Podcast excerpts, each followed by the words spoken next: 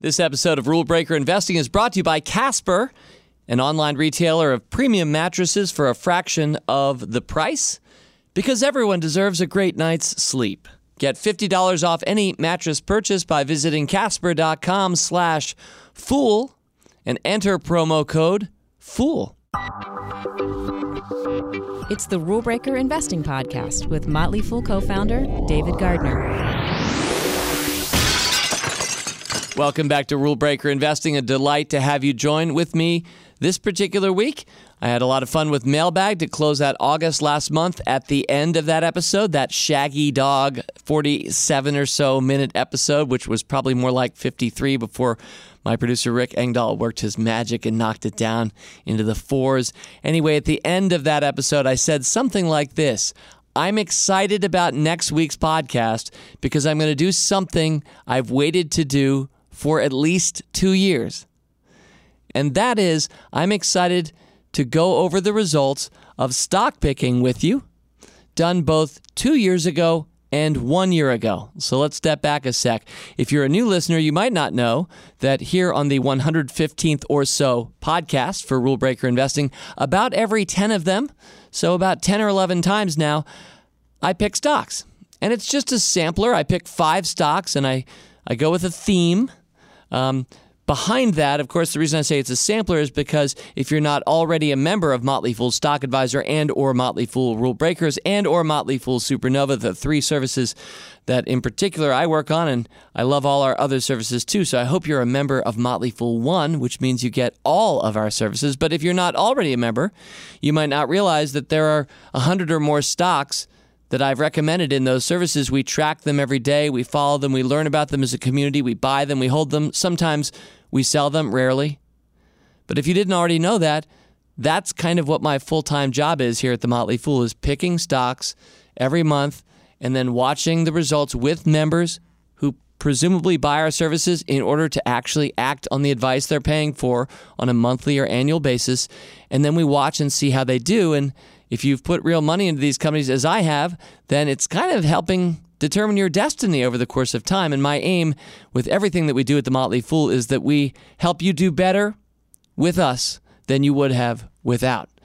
Of course, in particular, I try to beat the market. That's going to be a theme this week. I try to beat the market. Not every Motley Fool service is premised on the idea of beating the S&P 500 or the Dow Jones Industrials or whatever you're competing against. Some people, as it turns out, don't care as much about beating the market. They just don't want to lose money or they have some other goal. So we have services aimed that way, but my work, and anybody who's listened to this podcast more than 3 or 4 times knows this already, my work is premised on spending time to choose stocks in order to beat the index fund, the S&P 500.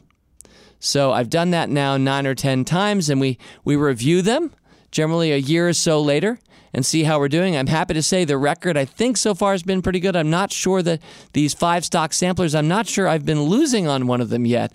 Um, if I have lost on one, it would only be one or so. And I do have a habit of sometimes forgetting bad news or sad things in my past. So it may well be that one of you could remind me that when I've done these reviews, which I do every 10 or so podcasts, maybe I was losing to the market once or twice, but I don't really remember many times.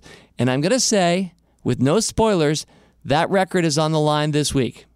And the reason I said earlier that I'm excited to do this and I've waited two years is because for the first time, we're going to review more than one five stock sampler list. And that's because approximately two years ago, this week, in fact, it was September 2nd of 2015, I picked five stocks for the next five years. And that's now two years ago this week. And then last year, on the September 7, 2016 podcast, I picked five low risk stocks for the next year. So, for the first time, we have an opportunity to review both see how we've done, see what we learn. Now, since this is the first time I'm actually reviewing the performance of 10 stocks on one podcast, there is a danger that I could get too deep into the numbers, uh, and I'm not going to make that mistake. I don't want to go back and explain each of these 10 stocks, what I was saying at the time, or what we've learned since. That probably takes more work than our two man show here with this podcast has time for. But what I am going to do is I want to say a few things first about why we do this and how it works. And then we're going to go over the results and see what's up. So, with a little preamble, then, I just want to say, I guess, four quick points. The first is what I love about picking stocks and what I enjoy about this podcast, specifically this week, or the one I did 10 weeks ago or so when I picked stocks, is that it's one thing to talk in life. It's one thing to talk, it's another to put talk into practice. And I think that the best instructors, the best teachers, the best people, our exemplars, ideally are people who both talk the talk and walk the walk. And so I highly encourage you, if you're somebody who tends to walk a lot but not talk enough, you should talk more because you've got a lot to say. You've been walking the walk. I bet we can learn from you. On the other hand, if you're somebody who's just talking a lot but not walking much, I'm going to encourage you to start putting your theories and ideas into practice in the real world. It's deeply satisfying to unite those two things. If you find yourself just doing one and not enough of the other, then I'm not sure you're the fully rounded human being of the most value to the rest of us that you could be. So I think it's a wonderful discipline, and I try to practice it here. I'm sh- quite sure I talk too much and don't walk quite enough because I do babble for about half an hour every week through this podcast. And geez, I'm only picking three or so stocks a month, but I'm definitely talking and walking, and I really appreciate having done that now for 20 plus years at fool.com. That's point number one. Point number two it's one thing to walk the walk, put what you say into practice, it's another thing to score that thing. So I celebrate actors acting, and I mean that in the sense of the small a, uh, taking action in life kind of way. It's one thing to act, to walk. It's another thing to score the results of your actions and activities. So that's another important thing. That's why I'm modeling that through this podcast. And by the way, this podcast, again, is just kind of a sampler of what happens at Motley Fool Stock Advisor every day, week, month, and year for 15 years or so, and Rule Breakers as well, and each of our Motley Fool services, including Motley Fool Supernova. So we're scoring all the time. Act and score. Score your actions. Point number two. Point number three score and you do two great things. Point number three the first of them, the first of them is that you learn. And that is absolutely critical. When we score things, we provide ourselves a mechanism to know how we're doing. If we're talking and or walking but not scoring, then it's very hard for us to reflect on whether what we said or did worked. I love the stock market because it's so numerical. Um, I'm definitely a numbers person, even though I'm an English major. I love statistics. I love baseball statistics in particular. If you've listened with me, even if you're not a baseball fan, you know that over the months and years. But what I love about it, baseball and the stock market, but let's just talk about the stock market, is that almost every action can be scored. Not only can you say, I bought this stock at $65 a share, but you can also say, and that day the stock market, the S&P 500 was at X and now we can fast forward through to here and we can see whether your stock beat the market or not. Yes, it's important if it just went up or down. A lot of people don't care as much about beating the market as I do, but a lot of people just want to make money, and I understand that. I want to do that too. But isn't it great that we can both score whether we made money or not? And whether it was worth it to have picked that stock or should you have just stuck with the index fund. The gentlemen see, as I've said many times in the past, go out there with the bogleheads, and we love Jack Bogle at the Fool. Go out there with the bogleheads and say, don't pick. Why would you ever pick stocks? It's just luck. Um, you're not going to beat the averages over time. So, what I love about scoring, point number three, is you learn. And you learn sometimes that you're doing very well, or sometimes you learn you're not doing so well, and what do you need to change? So, scoring leads to learning. And point number four, and I think this is particularly important for maybe this podcast or my company or frankly any financial source that you consult. Point number four is scoring and winning establishes trust. And that's the way the world should work. And when we look at the world of sports, let's stick with the most international sport I can think of soccer or football. The whole world is watching those athletes Everybody knows who's scoring and who's not, what the final score is, who got a yellow card.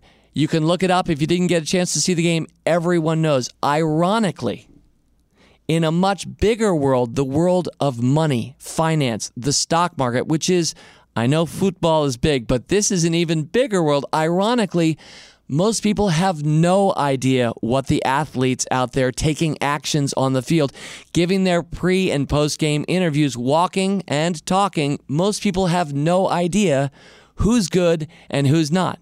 So if you are looking to be a source, like I'm a source, maybe you're a source, then I would highly encourage you to be scoring what you're doing because that establishes trust. If you are a source consulter, if you're listening to this podcast because I'm your source, I would encourage you both to hold me accountable and anybody, especially who might be managing your money for you, or that you're watching on TV or reading what they've said in the Wall Street Journal. I would highly encourage you to ask who is scoring themselves, who can be scored, whose stats can I see, and whose can I not? And in my experience, what we're doing on this podcast this week and as a company is a pretty rare gem out there in the world at large. I want to praise the mutual fund industry because it holds itself and is frankly regulated to do so pretty darn numerical. So you can see how any funds have done um, over any period, just about. And you can look up stocks as I'm doing this week with you shortly and see how they've done. So those things are held in account. But in my experience, very few financial advisors, brokers, planners, a lot of the people, boots on the ground, who are giving advice to people. What's your record? I don't know what, or what is your firm's record? It's often not clear. The Wall Street analysts who say buy this or downgrade to sell, or not really, often they just downgrade to hold, which is kind of like a sell in their parlance who's keeping score of them? So, what I love about what we're doing this week, what I love about Motley Fool Caps and the work of my brother and all the people that support us, and frankly, many of you, because our community members, you're scoring yourselves too on caps or holding us accountable on our scorecards. I love that we're scoring. So, there goes my paean to scoring. But actually, to review those points in closing, if you're going to talk, make sure you're walking. Put your talk into practice. Number two, act but score. Number three, when you score, you learn. If you don't score, you don't. And number four, seek out trustworthy sources that actually score themselves one and, as important, that have good scores, winning scores. All right, so we're going to cue it up. First up this week, it's going to be five low risk stocks for the next year. These were picked one year ago this week. Before we get there, this episode of Rule Breaker Investing is brought to you by Casper.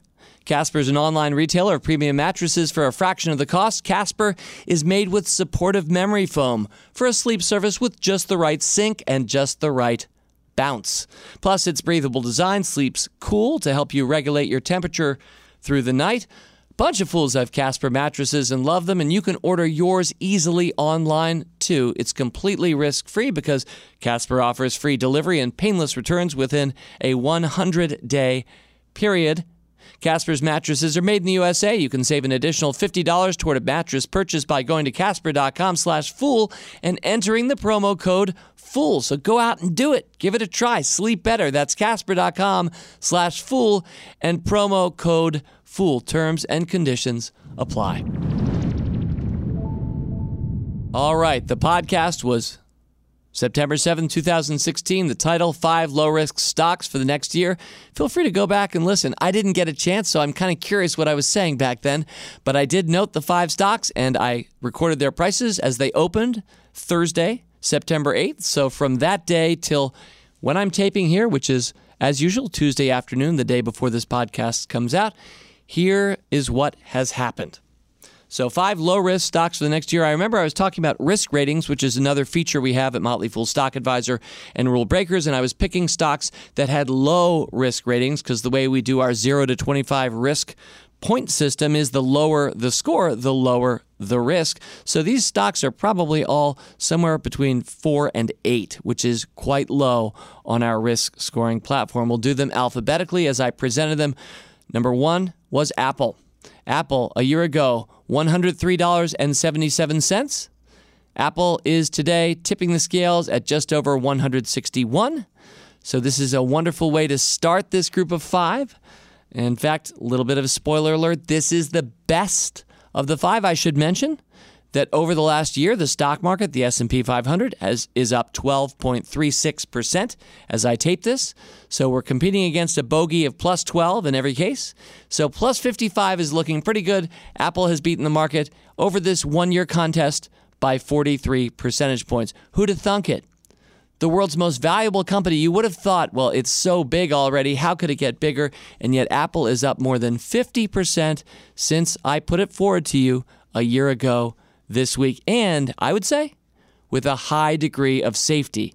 Now, no stock is really safe. It's the stock market after all. And even big companies can have hard times. And we might have a few more of those before this podcast is done. But I want you to know pretty remarkable the combination of what I perceive to be safety and performance. Usually you think, hey, risk equals reward, right? Well, not really. I think one of my learnings over time is that sometimes reward is greater than risk and sometimes it's well less. Here, I think we see that reward was greater than the risk taken, and Apple has been, capital A, awesome. Okay, before I get to stock number two, I should mention reviewing the title again, it was five low risk stocks for the next year. So, yes, if you think this is the last time you'll ever see me talk about these five, you're right. It was just for the next year. We were just looking for the year ahead. My recollection is that I was talking about it because I think a lot of people were saying the market is high a year ago and it might be cruising for a bruising. And so I was saying if you're hearing some people give you that talk, let's talk about what I think are five low risk stocks for the next year. That's why I put forward the list. You know, dear listener, that we think, I think, in terms of three plus years with almost every pick that I make. And indeed, each of these five picks is an active pick in one of my services that I like today and would recommend to you today going forward. But for this contest, for this sampler, it was all about the year that now was. All right, stock number two. The ticker symbol is CNI. The company is Canadian National. This is the big Canadian railroad company. A year ago, it was at $65.03. 65. Today, it is at 80 and 9 cents as I do this podcast. The stock is up 23.2%, the market again up 12.4. So we've got a plus 11 on Canadian National. I don't have a lot to say about Canadian National. I don't follow it as closely as I would a company like Apple, but part of what I love about Canadian National is its railroads. It's trains. It's been around for a long time, and guess what? It's going to be around for a long time more. And by the way, a few of these companies pay dividends, so I'm not including their dividends in their returns, but I love companies like Canadian National because you really can add it to your portfolio and then just let the trains run on the tracks for years. Stock number three. The ticker symbol is DIS. The company is Walt Disney. Walt Disney a year ago at $93.48. This one's going to be a minus, by the way. Now, first off, I want to say that Disney is in fact up. So a year ago, 93.48. Today it's 101.34, $101.34. And that's good. I mean, that's up that's up 8%. Stock's giving you a dividend, but it's not quite good enough because the stock market as I mentioned is up 12.4%. So Disney against the stock market has underperformed by 5 percentage points. So Disney, in my parlance, has been a loser over the last year, even though I like where Disney is. I like the incredible business it's doing, and I'm looking forward to the next Star Wars.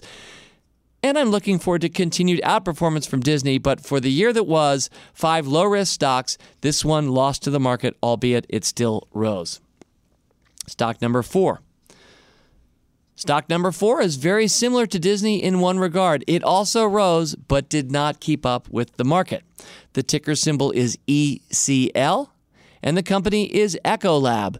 Now, this is an amazing company that helps clean up the world or keep you and your work environment safe in all kinds of ways. This is a company worth tens of billions of dollars. It's a leader in its field. It's one of those businesses that I feel great about. I try to feel great about every company I'm invested in. I want to believe in what we're doing and I want to like the people and the culture. And this is one of those companies for me. Ecolab was at $122.08 a year ago this week, and today it's at $132.25. That means it's up just over 8%, but unfortunately, the market is up just over 12%, so we have to put a minus 4 next to Ecolab, which takes us to the fifth and final stock of this group, and that is none other than well, I used to I was probably calling it Google a year ago, but it's Alphabet. And I used the Class C shares as my example. So the ticker symbol is G O O G. Alphabet and or Google, if you will. Google a year ago at $778.59 as a stock. Today it is at $925.93. Um, those are big numbers, but when you translate it to percentages, it doesn't sound quite so awesome. Google is up 18.92% over the last year. The market up 12.36. So we can put a plus seven and put Google Alphabet in the win column for this group of stocks. So there you have it. As I get ready to transition to my second group, this group of five stocks to review again Apple, Canadian National, Disney, Ecolab, and Alphabet or GOOG, if you will, as a group, plus 52 percentage points over the market averages. So if you divide that by five, that means the average stock I just presented to you beat the market by 10.4 percentage points over the last year, which means in a year in which the stock market went up about 12.4%, I'm really happy to say that these stocks went up 22.7% on average largely carried by the big winner Apple, which is not uncommon in rule breaker investing. It's not uncommon that our few biggest winners beat all the rest of them combined. So Apple, the big winner here, 43 percentage points of that 52 of alpha, that is percentage points that beat the market average. That's what alpha is. 43 of that 52 alpha coming from Apple. But my main point here is it was a good year. The stock market not only did it not drop, but it did pretty well, above average. Uh, and I remember the gloom and doom talk in fall of 2016. And so I'm really happy to note that this safe group of stocks beat the market averages by 10 percentage points. And I think this is argument number 343 on this podcast as to why you shouldn't just mail it in with the index fund. Have some fun, add some stocks to your portfolio, find good companies, hold them. I bet you'll be pretty pleased with the results. I'm certainly pleased by how this sampler performed. Okay, and now let's go back into our Wayback Machine and go a, a, bit farther back, a little bit more way, way back. Two years ago this week on this podcast, when I picked five stocks for the next five years. It's dated September 2nd, 2015. If you want to go back and hear that podcast, I'd love to hear any insights you have. I didn't go back and listen to it to do this, but as is my want, I noted what the stocks were, their opening prices the day after the podcast, took them right through to today. Let's see what's happened. And we've got some glory and some gloom in this list. Let's see what's happened to our five stocks for the next five years. First of all, I should note how's the stock market done over these past two years? The answer is as of this taping, the market is up 25.29%. I like to carry my percents out to two decimals. Not so radio friendly, though. So let's call it 25%, if you will, or maybe 25.3. So that's the bogey. That's what we're shooting for with these five stocks for the next five years. We're trying to beat that. That's been the first two years. Alphabetically presented, the first one up is Activision Blizzard. The ticker symbol is ATVI. And two years ago this week, Activision was at $28.38. Now, I hope you're a shareholder. I've certainly talked about this stock on and off, not just in that podcast, but a few times over the last couple of years. Now, if you're a Motley Fool Stock Advisor member, this is one of those kind of starter stocks, one of those core holdings, company that we love. I love it today. I loved it two years ago. You're going to see why shortly. I loved it more than 10 years ago when I first picked it. This has been a mega winner, and I think will continue to be a big time market beater for those who patiently hold it over the long term. So Activision, again, just over $28 a share two years ago. Today, over $64 a share. It's at $64.79 as we tape this. That's performance of 128.3%. So it's been more than a two bagger in these two years, five stocks for the next five years.